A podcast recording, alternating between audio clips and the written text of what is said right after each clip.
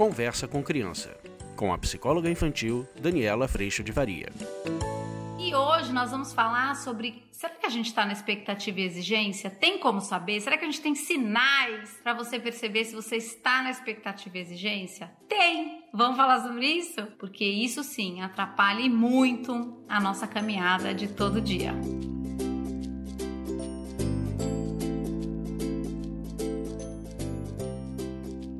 Sabe que eu andei pensando nas últimas semanas de participação, tanto lá no curso online, que você está muito bem convidado a vir participar, quanto nos meus atendimentos online. Eu venho percebendo que essa tal dessa expectativa e dessa exigência, desse ideal de perfeição, esse sarrafo lá no alto, gente, isso assim, vai andando, vai chegando, vai é, é muito discreto, mas quando você menos percebe, bumba, você está na expectativa e exigência de novo. Dá para acreditar? As pessoas nem percebem. Eu também não. Eu vou perceber depois, o que já é uma grande coisa, né, gente? Mas assim, a ideia é a gente botar uma lupa para entender quando é que isso acontece. Então, eu criei aqui um como saber se você está na expectativa e exigência. Porque eu vou dizer para você, é aquela pessoa que fala, mas você já devia ter feito tal coisa, por que você não tal coisa, por que você não sei o que, mas é tão simples, era só você. Esse lugar, eu não sei você, mas eu eu, quando recebo esse tipo de coisa, eu fico me sentindo mal,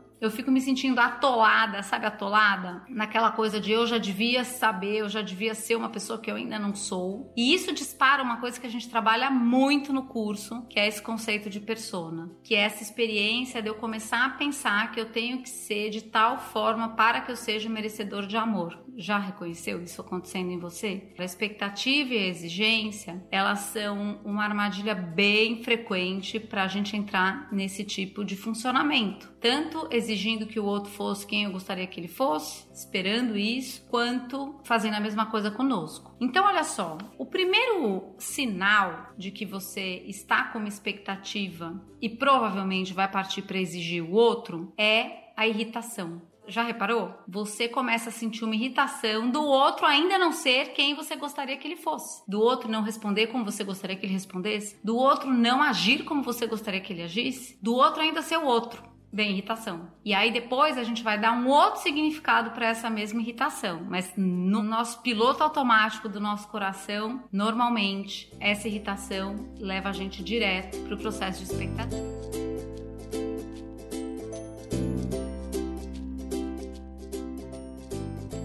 O outro item que é muito importante a gente perceber é que o processo de expectativa e exigência, eu hoje entendo que são processos automáticos. Automaticamente eu quero que o mundo seja do jeito que eu quero que ele seja, isso inclui as outras pessoas. Automaticamente, ou seja, o processo natural, o automático, o sem a gente parar para cuidar, ah, amorzão, é como se fosse aquele carro que tá com alinhamento desgovernado, sabe? Ou a bicicleta que tá com o guidão torto. Então, automaticamente vai virar pro lado de lá e você precisa fazer uma força para puxar para outro lado. Você já dirigiu um carro que tá meio desgovernadinho, assim, que tá com alinhamento errado? Você solta a direção, ele vum, vira. Já é ruim, é bem ruim.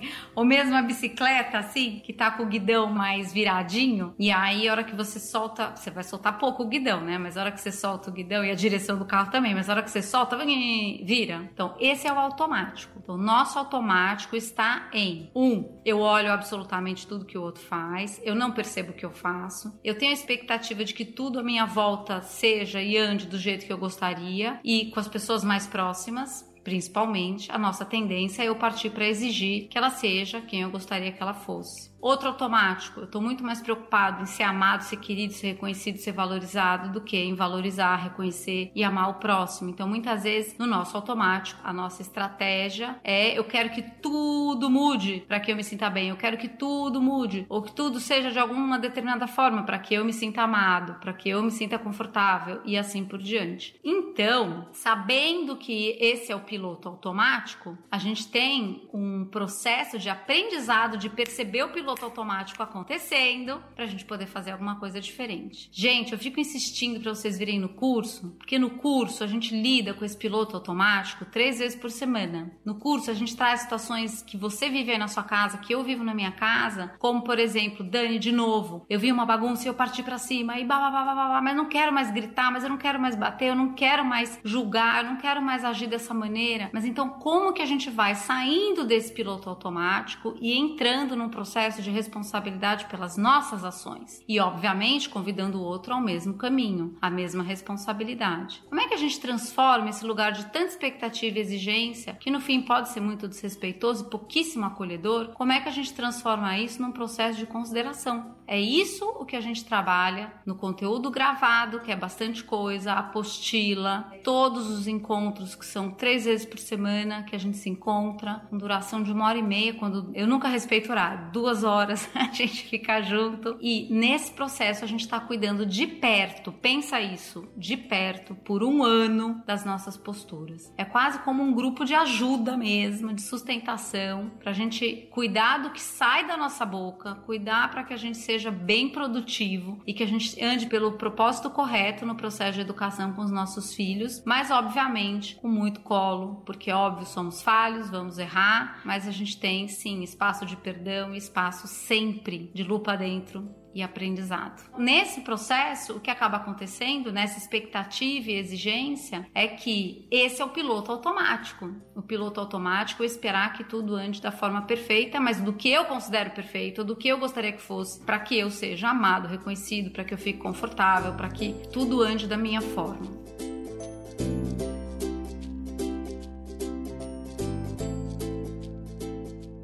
Terceiro item, gente, que a gente costuma ter como sinal de que eu tô na expectativa, na exigência do mundo ideal, muito autocentrado, pouco acolhedor, é eu culpar o outro pelo que eu sinto. Talvez esse seja o ponto mais comum. Eu justifico que eu gritei ou desrespeitei você porque antes você deixou espalhado tal coisa. E você já deveria saber que não pode deixar nada espalhado. Percebe onde é que a coisa vai? Então você já deveria conseguir entender que isso é importante para mim. Então toda vez que a gente tá na expectativa e na exigência, eu tô no você já devia saber, você já devia ser, você já deveria dar conta. Eu tiro a pessoa de certa forma da exata oportunidade que ela tá tendo de aprender. E quando eu falo isso, eu posso ainda cair num lugar muito hipócrita porque você já devia saber e quando quando a gente bota a lupa no coração, a gente também percebe que tô até rápida, né? Tô rápida, muito rápida.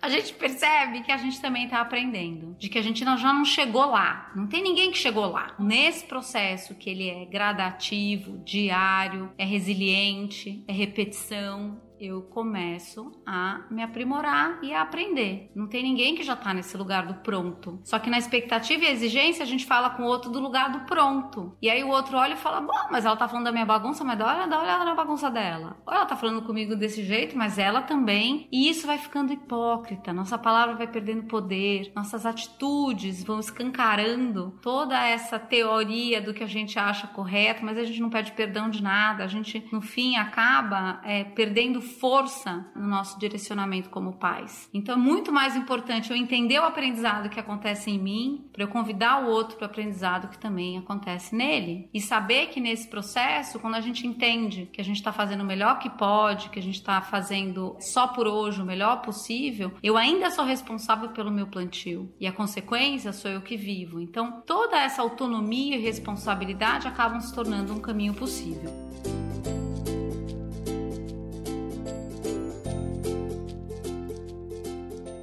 Outro item que a gente também costuma fazer, além de ocupar os outros pelos meus sentimentos, eu culpo os outros pelas minhas atitudes. Talvez esse seja o ponto mais escancarado que a gente entra quando na expectativa e exigência. Eu não tenho lupa no meu coração, nem nas minhas atitudes, eu não percebo o que eu faço, e esse é o ponto que a gente trabalha muito no curso. Vamos cuidar do que nós fazemos e convidar o outro à consideração e à responsabilidade. Porém, nessa hora eu preciso me manter defendendo defendendo essa imagem que eu tenho de mim, tão boa, tão certa, tão ótima, e aí eu vou acabar culpando o outro pelas minhas atitudes. Eu só gritei porque você gritou comigo, eu só bati porque você tarará, eu só darará, darará. E aí a gente vai realmente entrando cada vez mais na expectativa e na exigência do outro, mas a gente tá descuidado da mesma maneira. Percebe onde é que anda a hipocrisia nessa história? O outro item, gente, também muito comum quando a gente tá na expectativa e na exigência é: eu não queria me sentir assim, não mesmo.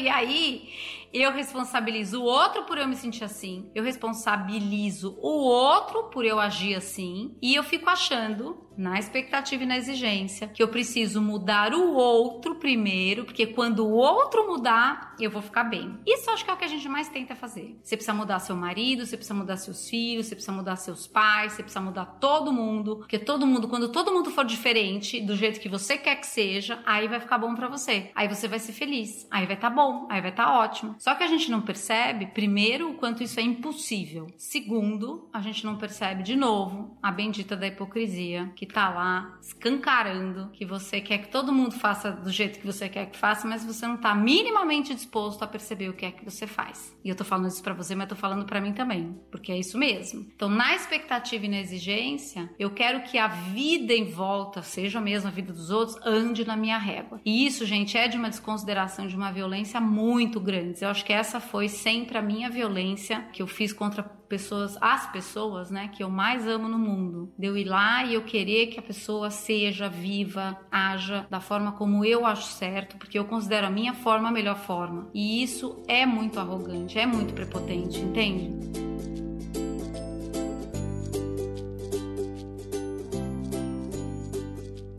E de novo, se você quiser aprofundar toda a sua postura, andar com a lupa dentro, ter um lugar de apoio, de reflexão, de colo para tudo que você vai descobrir a respeito da sua arrogância, da sua prepotência, que dói muito descobrir a nossa violência, a nossa desconsideração, eu te convido para vir para o curso online. A gente vai passar um ano juntos, com muito colo. Eu vou te convidar à responsabilidade e você vai ter toda a condição e a humildade de aprender e de convidar os seus filhos à responsabilidade. E aí o propósito será educá-los, será criar autonomia, será criar caminhada, será criar uma, um passo a passo com muita humildade de quem está aprendendo, mas é cada vez mais responsável pelas escolhas que faz, pelas consequências que vive e por esse espaço de consideração que eu não posso fazer sozinha, nem você, mas que juntos a gente constrói, que é a coisa mais linda de se viver dentro da nossa experiência como família. Eu agradeço muito a Deus pela oportunidade de cuidar todo dia do meu guidão torto, de cuidar do meu carro desalinhado todos os dias dias. Agradeço mesmo o quanto ele tem me ajudado todos os dias com uma lupa muito grande no meu coração. Tem o nome de Espírito Santo de Deus a olhar as minhas atitudes e a ter de corrigi-las, de pedir perdão às pessoas que eu mais amo e de seguir em frente com a humildade de quem realmente está aprendendo todo dia, que é o meu caso, graças a Deus. Eu agradeço muito a tua presença aqui e a gente se vê para a gente realmente sair dessa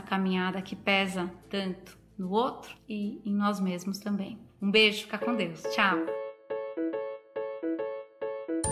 Você acabou de ouvir Conversa com Criança, com a psicóloga infantil Daniela Freixo de Faria. Mande seu e-mail para conversa@danielafaria.com.br.